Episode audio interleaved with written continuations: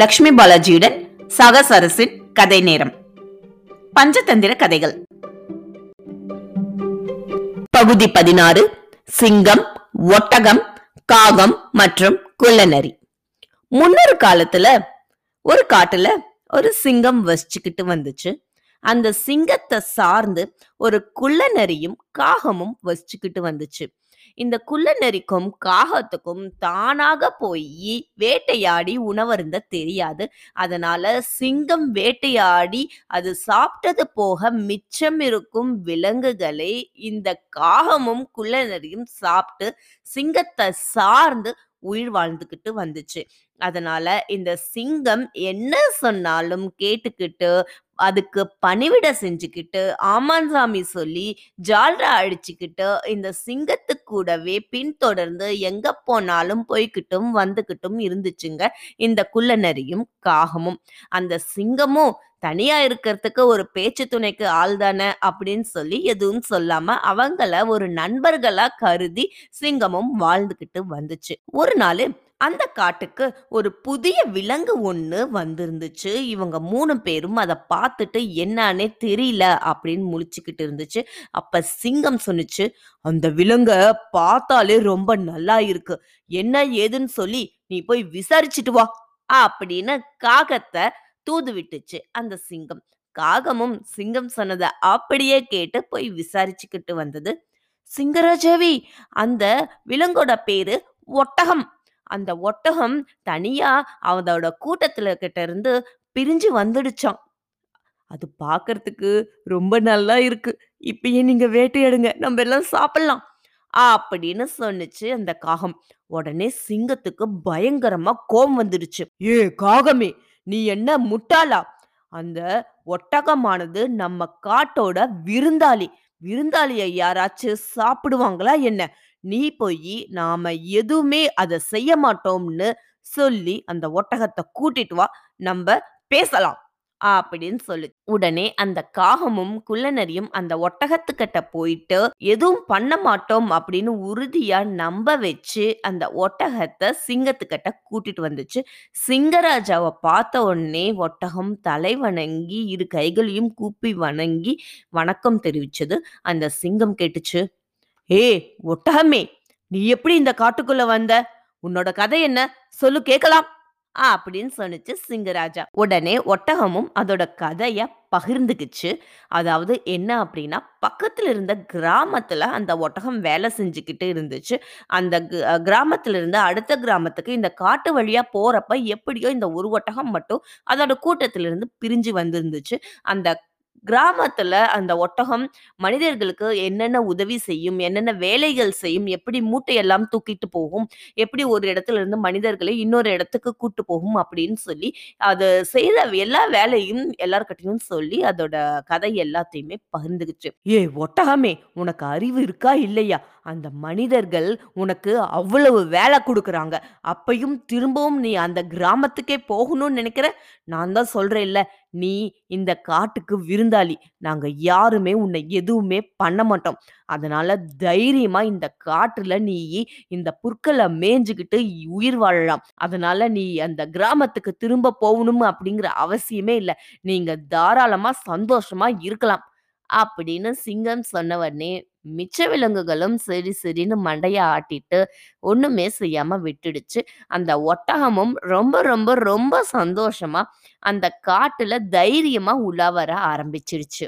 ஒரு நாள் இந்த சிங்கத்துக்கும் ஒரு பெரிய யானைக்கும் பயங்கர சண்டை இருந்துச்சு.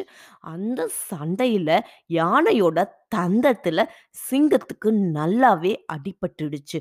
அதனால அந்த சிங்கத்தால எழுந்து நடக்கவே முடியல. எழுந்து நடக்கவே முடியாதுங்கிறப்ப அது எப்படி போய் வேட்டையாடும்? அதனால அதை சார்ந்து இருந்த குள்ளநரியும் காகமும் ரொம்ப பசியில வாடிக்கிட்டு இருந்துச்சு. இது சிங்கத்துக்கும் தெரிஞ்சது. அது மட்டும் இல்லாம சிங்கமும் ரொம்ப பசியில தான் இருந்துச்சு. ஒரு குடும்பத்தின் தலைவர் என்பவர் மிகவும் முக்கியமானவர். அவர் இறக்க நேரிட்டாலோ அல்லது அவருக்கு ஏதேனும் ஏற்பட்டாலோ குடும்பம் முழுவதும் சோகத்தில் ஆழ்ந்து போகும். இந்த கருத்தை நல்லாவே உணர்ந்த சிங்கம் காகத்தையும் குள்ளநரியையும் கூப்பிட்டு, இங்க பாருங்க, என்னால எப்படியும் எழுந்து நடந்து போய் வேட்டையாட முடியாது, அதனால நீங்க ஏதாவது ஒரு விலங்க எப்படியாச்சும் பேசி என்கிட்ட கூட்டிட்டு வந்துடுங்க, நான் அதை இந்த இடத்துல இருந்து வேட்டையாடி தரேன், நம்ம மூணு பேரும் சாப்பிட்டு நம்ம உயிர் வாழ்ந்துக்கலாம், என்ன சரியா? அப்படின்னு சொன்ன உடனே காகத்துக்கும் குள்ளநரிக்கும் அது சரின்னே பட்டது. அதனால சரின்னு சொல்லி வெளியே போய் ஒரு மிருகத்தை கூட்டிட்டு வரலாம் அப்படின்னு எல்லா இடத்துலையும் தொலைவ ஆரம்பிச்சிடுச்சு. இந்த மாதிரி சிங்கம் கூப்பிடுது அப்படின்னு சொல்லி என்ன சொன்னாலும் எந்த விலங்கு தான் நம்பி வரும். அதனால எந்த விலங்குமே காகத்துக்கும் குள்ளநரிக்கும் கிடைக்கவே இல்லை. அதனால காகமும் குள்ளநரியும் திரும்பவும் ராஜா கிட்டயே வந்து சொன்னுச்சு, "ஆஹ், அரசரே, எந்த ஒரு விலங்குமே கிடைக்கவே இல்லை, ஒட்டகம் மட்டும்தான் இருக்கு, அந்த ஒட்டகத்தையே நம்ம சாப்பிட்டுக்கலாமே" ஆ அப்படின்னு சொன்னுச்சு குள்ளநரி. அதுக்கு சிங்கம், "ஏ, என்ன சொல்ற நீ? அந்த ஒட்டகத்தை தான் நம்ம எதுவுமே செய்ய மாட்டோம்னு நம்ம பேசியிருக்கோம்ல, அப்புறம் எப்படி அதை நம்ம சாப்பிட முடியும்?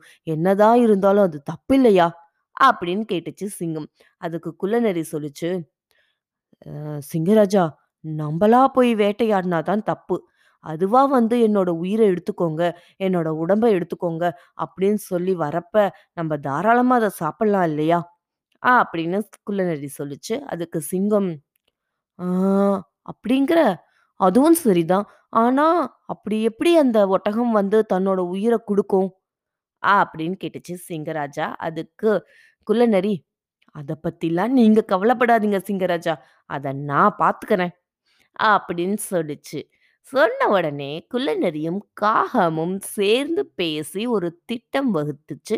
அது மட்டும் இல்லாம ஒட்டகத்துக்கிட்ட போய் குள்ளநரியும் காகமும் இப்படி சொன்னுச்சு, "நம்மளோட சிங்கராஜா ரொம்ப முடியாம இருக்காரு, அவரை சாப்பிடாம அவரை பார்க்கவே சகிக்கல, அதனால நாங்கெல்லாம் போய் எங்களோட உடம்ப நாங்களே தியாகம் பண்ணிக்க போறோம். ஆஹ், நீ என்ன பண்ண போறேன்னு தெரியல, அதான் உங்ககிட்ட சொல்லிட்டு போலான்னு வந்தேன்" அப்படின்னு காகமும் குள்ளநரியும் சொன்னுச்சு. அதை கேட்ட உடனே ரொம்ப நம்பின ஒட்டகம், "நானும் வந்து செய்கிறேன், நானும் வந்து என்னோட உயிரை கொடுக்குறேன்" அப்படின்னு சொல்லி இவங்களோட சேர்ந்து ஒட்டகமும் சிங்கத்தோட குகைக்கு போச்சு. சிங்கத்தோட குகையில ஒட்டகம், குள்ளநரி, காகம் இது மூணுமே நின்றுட்டு இருந்துச்சு. முதல்ல காகம் சொன்னுச்சு, "சிங்கராஜா, என்னோட உயிரை எடுத்துக்கோங்க, உன்ன- உங்களோட பசியை தீத்தாதான் என்னோடக்கு சந்தோஷமாவே இருக்கும், நான் உங்களோட பசியை தீக்கிறதுனால நான் நேரா சொர்க்கத்துக்கே போயிடுவேன், என்னோட உயிரை எடுத்துக்கோங்க" அப்படின்னு காகம் சொன்னுச்சு. ஆனா சிங்கராஜா ஒண்ணுமே செய்யல. அதே மாதிரி குள்ளநரியும் வந்து சொல்லுச்சு, "சிங்கராஜா, காகம் ரொம்ப சின்னதா இருக்கு, அதை கொல்றதுனால உங்களுக்கு வயிறு நிரம்பாது, நீங்க என்னோட உயிரை எடுத்துக்கோங்க, என்னோட உயிரை உங்களுக்கு கொடுக்கறதுனால நான் சொர்க்கத்துக்கு போவேன், என்னோட உயிரை எடுத்துக்கோங்க" அப்படின்னு குள்ளநரி சொல்லுச்சு. அப்பையும் சிங்கம் ஒண்ணுமே செய்யல. இந்த ஒட்டகமானது இதெல்லாம் பார்த்துக்கிட்டு இருந்துச்சு.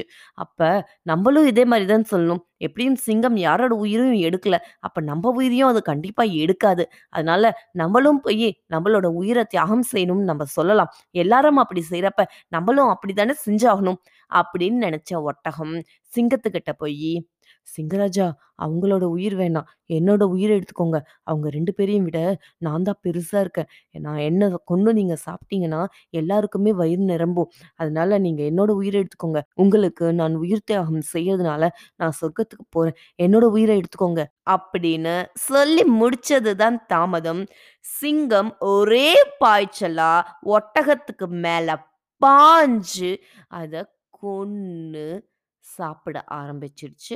அது மட்டும் இல்லாம அந்த காகமும் குள்ளநரியும் ஒட்டகத்தை பங்கு போட்டு சாப்பிட ஆரம்பிச்சிடுச்சு. மென்மையான நீர் துளிகள் கூட ஒரு பாறையின் ஓரிடத்தில் தொடர்ந்து விழுந்து கொண்டே இருந்தால் அந்த இடத்தை தேய்த்து விடும். அதுபோல ஒருவரின் மேல் தொடர்ந்து புகார்கள் தந்து கொண்டு இருந்தால் அவரின் மனதில் அந்த நபருக்கு எதிராக விஷம் பரவிவிடும். அதுபோலதான் சிங்கத்திடம் ஒட்டகத்தின் மேல் உள்ள விஷத்தை பரவவிட்டது குள்ளநரி. அடுத்த அத்தியாயத்துடன் விரைவில் சந்திப்போம். நம்ம சக சரஸ் இன்ஸ்டாகிராம் மற்றும் ஃபேஸ்புக் சோஷியல் மீடியால இருக்கு, உங்களுடைய கருத்துக்களை அதில் பகிர்ந்து கொள்ளவும். லட்சுமி பாலாஜியுடன் சக சரசன் கதை நேரம்.